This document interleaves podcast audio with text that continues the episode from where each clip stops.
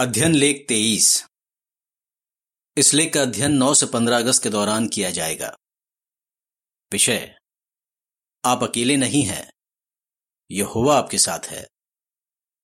यह लेख भजन 145 के 18 पर आधारित है, जहाँ लिखा है, यहोवा उन सब के करीब रहता है, जो उसे पुकारते हैं। गीत 28 कौन है यहोवा का दोस्त? लेख की एक झलक। क्या कभी कभी आपको लगता है कि आप बिल्कुल अकेले हैं?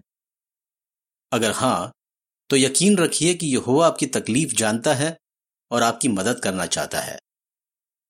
इस लेख में बताया जाएगा कि आप अकेलेपन की भावना से लड़ने के लिए क्या कर सकते हैं।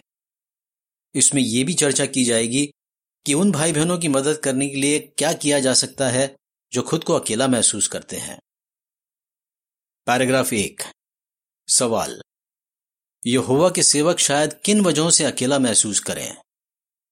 हम सबको कभी ना कभी लगता है कि हम बहुत अकेले हैं।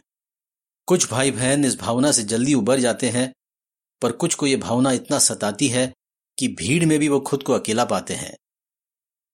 कुछ लोग नई मंडली में जाते हैं और वो वहाँ जल्दी दोस्त नहीं बना पाते। कुछ लोग ऐसे परिवारों से होते हैं जहाँ सब प्यार से रहते हैं, लेकिन अब वो अपने परिवार से दूर हैं। इसलिए खुद को अकेला महसूस करते हैं।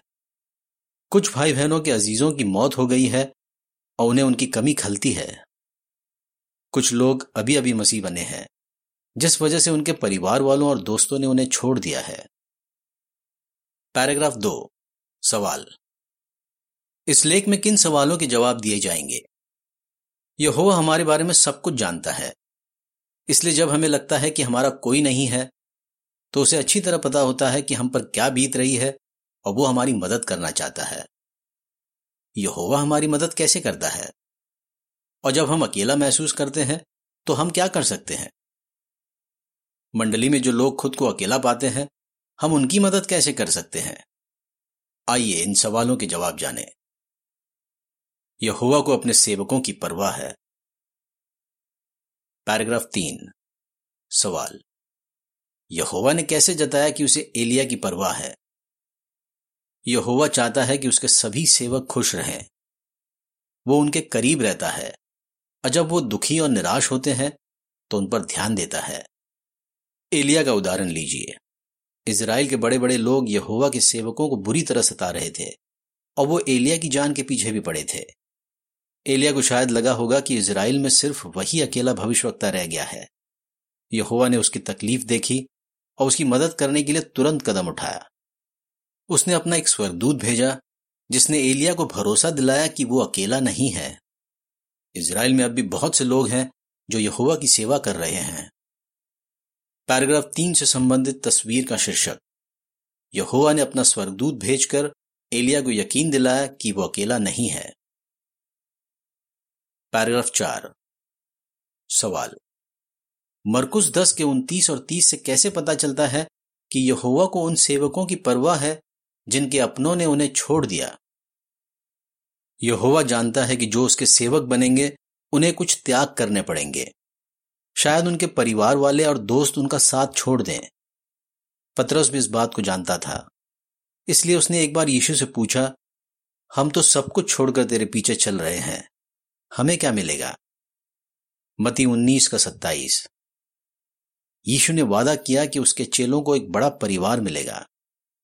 मंडली के भाई बहन उनके परिवार होंगे। मरकुस दस के उनतीस और तीस में लिखा है, यीशु ने कहा, मैं तुमसे सच कहता हूँ। ऐसा कोई नहीं जिसने मेरी और खुशखबरी की खातिर घर या भाइयों या बहनों या पिता या माँ या बच्चों या खेतों को छोड़ा हो और इस जमाने में घरों, भाइयों, बहनों, माओ बच्चों और खेतों का सौ गुना ना पाए, पर जुल्मों के साथ और आने वाले जमाने में हमेशा की ज़िंदगी ना पाए। यहोवा भी वादा करता है कि जो उसकी सेवा करते हैं, उनका साथ वो कभी नहीं छोड़ेगा। अब आइए देखें कि अकेलेपन की भावना से लड़ने के लिए आप क्या कर सकते हैं। जब आप अकेला महसूस करें तो आप क्या कर सकते हैं? पैराग्राफ पाँच, सवाल। आपको किस बात पर मनन करना चाहिए और क्यों? मनन कीजिए कि यहोवा किस तरह आपको संभाल रहा है। इससे आपको यकीन हो जाएगा कि आप अकेले नहीं हैं। कैरल नाम की एक अविवाहित बहन की बात पर ध्यान दीजिए जो सच्चाई में अकेली है। वो कहती है, जब मैं बीते दिनों के बारे में सोचती हूँ तो मुझे एहसास होता है कि मैं मुश्किलों में अकेली नहीं थी। यहोवा मेरे साथ था। उसने मुझे तब संभाला और आगे भी संभालेगा। पैराग्राफ छ। सवाल। जो लोग अकेलेपन की भावना से लड़ रहे हैं, उन्हें पहला पत्रस पाँच के नौ और दस से क्या हौसला मिलता है? सोचिए कि यहोवा उन भाई बहनों की कैसे मदद कर रहा है जो अकेले हैं। पहला पत्रस पाँच के नौ और दस में लिखा है मगर तुम विश्वास में मज़बूत रहकर उसका मुकाबला करो। क्योंकि तुम जानते हो कि दुनिया भर में फैली तुम्हारे भाइयों की पूरी बिरादरी ऐसी ही दुख तकलीफें झेल रही है। मगर यह दुख तुम्हें कुछ ही समय के लिए झेलना होगा। इसके बाद परमेश्वर जो हर तरह की महाकृपा करता है, वो तुम्हारा प्रशिक्षण खत्म करेगा। उसने तुम्हें सदा कायम रहने वाली महिमा पाने के लिए बुलाया है, क्योंकि तुम मसीह के साथ एकता में हो। वो तुम्हें मज़बूत करेगा शक्तिशाली बनाएगा और मजबूती से खड़ा करेगा। हिरोशी नाम का एक भाई सालों से सच्चाई में अकेला है। वो कहता है, मंडली में हर भाई या बहन की ज़िंदगी में कोई ना कोई तकलीफ़ है, मगर सब लोग यहोवा की सेवा करने की पूरी कोशिश करते हैं। इस बात से मेरे जैसे लोगों का बहुत हौसला बढ़ता है जो सच्चाई में अकेले हैं। पैराग्राफ सात, सवाल प्रार्थना करने से आपको क्या मदद मिलेगी? लगातार प्रार्थना कीजिए, बाइबल पढ़िए और सभाओं में जाइए। यहोवा को खुलकर अपने दिल की बात बताइए। मिशेल नाम की एक जवान बहन जब सच्चाई सीख रही थी तो उसके परिवार वालों ने उसका विरोध किया। उसे लगा कि वो अकेली हो गई है। उसने कहा, प्रार्थना से मुझे बहुत मदद मिली। यहोवा मेरे लिए पिता जैसा था। मैं गिड़गिड़ाकर उससे विनती करती थी और उसे सब कुछ बताती थी। मैं दिन में कई बार प्रार्थना करती थी। पैराग्राफ आठ, सवाल। बाइबल पढ़ने और मनन करने से आपको क्या मदद मिलेगी? हर दिन बाइबल पढ़िए और उन हिस्सों पर मनन कीजिए जिससे पता चलता है कि यहोवा आपसे प्यार करता है। बियांगा नाम की बहन को सच्चाई की वजह से अपने परिवार वालों से ताने सुनने पड़ते हैं। वो कहती है बाइबल के किस्सों और भाई बहनों की जीवन कहानियाँ पढ़ने से और उनके बारे में सोचने से मैं अपने हालात से लड़ पाती हूँ। कुछ भाई बहनों को बाइबल की आयतों से बहुत दिलासा मिलता है। इसलिए वो उन्हें मुँह जुबानी याद करते हैं। जैसे भजन सत्ताईस का दस और यशया इकतालीस का दस। दूसरे भाई बहन सभाओं की तैयारी करते वक्त या बाइबल पढ़ते वक्त ऑडियो रिकॉर्डिंग सुनते हैं। इस तरह उनका अकेलापन दूर होता है। पैराग्राफ आठ से संबंधित तस्वीर के बारे में। एक भाई जिसकी पत्नी की मौत हो चुकी है, बाइबल और दूसरे प्रकाशनों की ऑडियो रिकॉर्डिंग सुन रहा है। चित्र शीर्षक। बाइबल और दूसरे प्रकाशनों की ऑडियो रिकॉर्डिंग सुनने से कुछ लोगों का अकेलापन दूर होता है। पैराग्राफ नौ। सवाल। सभाओं में जाने से आपको क्या फ़ायदा होगा? लगातार सभाओं में हाजिर होइए। इससे आपका हौसला बढ़ेगा और आप भाई बहनों को अच्छे से जान पाएँगे। मिशेल, जिसका पहले ज़िक्र किया गया था, कहती है, मैं बहुत शर्मीली थी। फिर भी मैंने सोच लिया था कि मैं हर सभा में जाऊँगी और जवाब भी दूँगी। इससे मुझे लगने लगा कि मंडली के भाई बहन मेरे अपने हैं। पैराग्राफ दस, सवाल। मंडली के भाई बहनों से दोस्ती करना क्यों ज़रूरी है? भाई बहनों से दोस्ती कीजिए। मंडली में उन लोगों से दोस्ती कीजिए जिनसे आप अच्छी बातें सीख सकते हैं। फिर चाहे उनकी उम्र या संस्कृति आपसे अलग क्यों ना हो। बाइबल बताती है, बुद्धि बड़े बूढ़ों में पाई जाती है। अयूब बारह का बारह। बुज़ुर्ग लोग भी जवान लोगों से बहुत कुछ सीख सकते हैं। दाविद और योनातान की उम्र में बहुत बड़ा फ़र्क था। फिर भी उनमें गहरी दोस्ती थी। उनकी ज़िंदगी में बहुत सारी मुश्किलें आई, पर उन्होंने यहोवा की सेवा करते रहने में एक दूसरे की मदद की। आयरीना, जो सच्चाई में अकेली है, कहती है, मंडली के भाई बहन हमारे माता पिता और भाई बहन जैसे बन सकते हैं। उनके ज़रिए यहोवा हमारी हर कमी पूरी कर सकता है। पैराग्राफ 11 सवाल, अच्छे दोस्त बनाने के लिए क्या करना ज़रूरी है? नए दोस्त बनाना आसान नहीं होता। खासकर अगर आप शर्मीले हो। रत्ना नाम की एक बहन भी शर्मीली थी। उसने विरोध के बावजूद सच्चाई सीखी। वो कहती है, मुझे एहसास हुआ कि मुझे मंडली के भाई बहनों का सहारा चाहिए था। यह सच है कि किसी भाई या बहन को अपने मन की बात बताना आसान नहीं होता। लेकिन अगर आप उसे बताते हैं तो वो आपका अच्छा दोस्त बन सकता है। मंडली के भाई बहन आपकी मदद करना चाहते हैं, आपका हौसला बढ़ाना चाहते हैं, लेकिन वो तभी मदद कर पाएँगे जब आप उन्हें अपनी परेशानी बताएँगे। पैराग्राफ 12 सवाल। दोस्त बनाने का सबसे अच्छा तरीका क्या है और क्यों? दोस्त बनाने का सबसे अच्छा तरीका है भाई बहनों के साथ प्रचार करना। कैरल, जिसका पहले ज़िक्र किया गया था, कहती है मैंने अलग अलग बहनों के साथ प्रचार किया और यहोवा की सेवा में दूसरे काम किए। इस तरह कई सारी बहनें मेरी अच्छी दोस्त बनी। यहोवा ने इन दोस्तों के ज़रिए हमेशा मुझे संभाला। भाई बहनों से दोस्ती करना अच्छी बात है, क्योंकि जब आप निराश होते हैं और अकेला महसूस करते हैं तो यहोवा इन दोस्तों के ज़रिए आपका हौसला बढ़ाता है। एहसास दिलाइए कि हम उनके परिवार जैसे हैं। पैराग्राफ तेरह। सवाल। मंडली में हम सब की क्या ज़िम्मेदारी बनती है? मंडली में हम सब की ज़िम्मेदारी बनती है कि हम शांति और प्यार का माहौल बनाए रखें, ताकि किसी को यह ना लगे कि वो बिल्कुल अकेला है। हम जो कहते और करते हैं, उससे दूसरों का हौसला बढ़ता है। एक बहन बताती है, जब मैंने सच्चाई सीखी तो मंडली के भाई बहन मेरा परिवार बन गए। मुझे नहीं लगता कि मैं उनकी मदद के बिना यहोवा की एक साक्षी बन पाती। अगर आपकी मंडली में कोई सच्चाई में अकेला है तो आप क्या कर सकते हैं ताकि उसे लगे कि भाई बहन उससे प्यार करते हैं? पैराग्राफ चौदह। सवाल। नए लोगों से दोस्ती करने के लिए आप क्या कर सकते हैं? नए लोगों से दोस्ती कीजिए। हमें प्यार से मंडली में नए लोगों का स्वागत करना चाहिए। जैसे बाइबल विद्यार्थी वो भाई बहन जो दूसरी मंडली से हमारी मंडली में आ गए हैं और जिनका अभी अभी बपतिस्मा हुआ है। लेकिन सिर्फ़ हाय हलो कहने के बजाय उनमें सच्ची दिलचस्पी लीजिए और उनसे दोस्ती करने की कोशिश कीजिए। ध्यान रहे कि आप ऐसा कुछ न कहें जिससे वो शर्मिंदा हो जाएँ। कुछ नए लोग शायद खुलकर अपने मन की बात ना बताएँ, इसलिए उनसे ज़्यादा पूछताछ मत कीजिए। इसके बजाय सोच समझकर सवाल कीजिए। जैसे आप पूछ सकते हैं कि उन्होंने सच्चाई कैसे सीखी।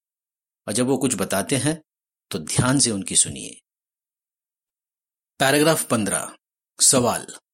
अनुभवी भाई बहन मंडली में किस तरह दूसरों की मदद कर सकते हैं? जब प्राचीन और अनुभवी भाई बहन सबकी परवाह करते हैं तो भाई बहनों का विश्वास मज़बूत होता है। मेलिसा के उदाहरण पर ध्यान दीजिए।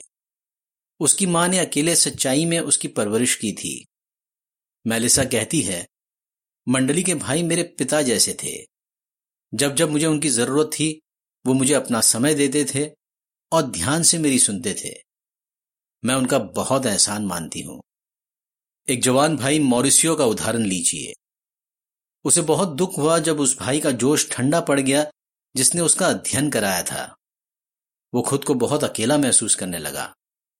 वो कहता है इस दौरान प्राचीनों ने मुझे बहुत संभाला। वो लगातार मुझसे बात करते थे, मेरे साथ प्रचार करते थे, अपने निजी अध्ययन से जो सीखते थे, मुझे बताते थे, और हम साथ में मज़े भी करते थे। आज मेलिसा और मॉरिसियो दोनों पूरे समय की सेवा कर रहे हैं। पैराग्राफ 16 और 17 सवाल। दूसरों की मदद करने के लिए और क्या किया जा सकता है? दूसरे तरीकों से मदद कीजिए।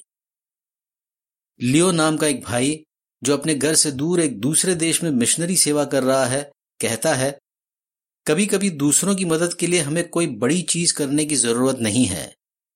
अगर हम सही समय पर जरा सी भी मदद कर दें तो उससे बहुत फ़र्क पड़ जाता है। मुझे याद है कि एक बार गाड़ी से मेरा एक्सीडेंट हो गया था। जब तक मैं घर लौटा, मैं बहुत थका हुआ और परेशान था। लेकिन तभी एक पति पत्नी ने मुझे अपने घर खाने पे बुलाया। उन्होंने कहा, घर पर जो भी बना है, हम सब मिल बांट कर खा लेंगे। उस शाम हमने क्या खाया, वो मुझे याद तो नहीं है, पर यह याद है कि उन्होंने मेरी बात ध्यान से सुनी। उनसे बात करके मेरा मन हल्का हो गया। सम्मेलन और अधिवेशन खुशी के मौके होते हैं। उस वक्त हम भाई बहनों के साथ होते हैं और उनके साथ कार्यक्रम के बारे में बात करते हैं। लेकिन कैरल, जिसका पहले ज़िक्र किया गया था, कहती है, सम्मेलनों और अधिवेशनों में हाजिर होना मेरे लिए आसान नहीं होता। भले ही इन मौकों पर बहुत सारे भाई बहन होते हैं, लेकिन वो अपने अपने परिवारों के साथ होते हैं। उन्हें साथ में देखकर मुझे लगता है कि मेरा कोई नहीं है। कुछ और भाई बहन अपने जीवन साथी की मौत के बाद पहली बार अधिवेशन या सम्मेलन में आते हैं। अपने जीवन साथी के बगैर हाजिर होना इन भाई बहनों के लिए मुश्किल होता है। क्या आप किसी भाई या बहन को जानते हैं जो ऐसे किसी मुश्किल हालात से गुजर रहा है? अगर हाँ तो क्यों ना आप उसे अगले सम्मेलन या अधिवेशन में अपने परिवार के साथ बिठाएँ? पैराग्राफ 18 सवाल। जब आप भाई बहनों के साथ वक्त बिताने की सोचते हैं तो आप क्या बात ध्यान में रख सकते हैं? साथ मिलकर वक्त बिताइए। अलग अलग भाई बहनों के साथ वक्त बिताइए, खासकर उनके साथ जो खुद को बहुत अकेला महसूस करते हैं। बाइबल बताती है कि अपने दिलों को बड़ा करना ज़रूरी है। दूसरा कुरिंतियों छह के ग्यारह से तेरह में लिखा है कुरिंतियों हमने खुलकर तुमसे बात की है। हमने तुम्हारे लिए अपने दिलों को बड़ा किया है। हमने दिल खोलकर तुमसे प्यार किया है, मगर तुम प्यार करने में तंग दिल हो। इसलिए अपने बच्चे जानकर मैं तुमसे कहता हूँ कि तुम भी अपने दिलों को बड़ा करो। मेलिसा, जिसका पहले ज़िक्र किया गया था, कहती है, जब मंडली के दोस्त हमें अपने घर बुलाते थे या हम साथ मिलकर छुट्टियाँ मनाने जाते थे तो हमें बहुत मज़ा आता था। क्या आपकी मंडली में ऐसा कोई है जिसके साथ आप वक्त बिता सकते हैं? पैराग्राफ 19 सवाल। भाई बहनों के साथ वक्त बिताना खासकर कब अच्छा होगा? कुछ भाई बहन खुद को तब अकेला पाते हैं जब उनके परिवार वाले झूठे धार्मिक त्योहार मनाते हैं। और कुछ भाई बहनों के लिए वो दिन काटना बहुत मुश्किल होता है, जिस दिन उनके जीवन साथी की मौत हुई थी। ऐसे में अगर हम उनके साथ वक्त बिताएँगे तो उन्हें अच्छा लगेगा। उन्हें लगेगा कि हमें सच्चे दिल से उनकी परवाह है। फिलिपियों दो का बीस। पैराग्राफ 16 से 19 से संबंधित तस्वीर के बारे में। एक भाई अपनी बेटी के साथ मंडली के एक बुज़ुर्ग भाई से मिलने आया है और उनके लिए कुछ लाया है। चित्र शीर्षक। अगर आपकी मंडली में कोई अकेला है तो उसके साथ वक्त बिताइए। उसे अच्छा लगेगा। पैराग्राफ 20 सवाल। जब हम अकेला महसूस करते हैं तो मती 12 के 48 से 50 के शब्दों से हमें क्या हौसला मिलता है? हम सबको अलग अलग कारणों से अकेलापन महसूस होता है। लेकिन हमें हमेशा याद रखना चाहिए कि यहोवा हमारी भावनाएँ समझता है। वो अक्सर भाई बहनों के ज़रिए हमारी मदद करता है। मती बारह के अड़तालीस से पचास में लिखा है, तब यीशु ने उससे कहा, मेरी माँ और मेरे भाई कौन है? फिर उसने अपने चेलों की तरफ़ हाथ बढ़ाकर कहा, देखो, ये रहे मेरी माँ और मेरे भाई। क्योंकि जो कोई स्वर्ग में रहने वाले मेरे पिता की मर्ज़ी पूरी करता है, वही मेरा भाई, मेरी बहन और मेरी माँ है। जब हमें उनसे मदद मिलती है तो बदले में हम उन भाई बहनों की मदद कर सकते हैं, जिन्हें हमारी ज़रूरत है। हमें कभी नहीं सोचना चाहिए कि हम अकेले हैं, क्योंकि यहोवा हमेशा हमारे साथ है। आपका जवाब क्या होगा? हम क्यों यकीन रख सकते हैं कि यहोवा हमारी भावनाएँ अच्छी तरह समझता है? जब आपको लगता है कि आप बिल्कुल अकेले हैं तो आप क्या कर सकते हैं? हम भाई बहनों को किस तरह यकीन दिला सकते हैं कि मंडली उनसे प्यार करती है? गीत छियालीस। तेरा एहसान मानते यहोवा। लेख समाप्त।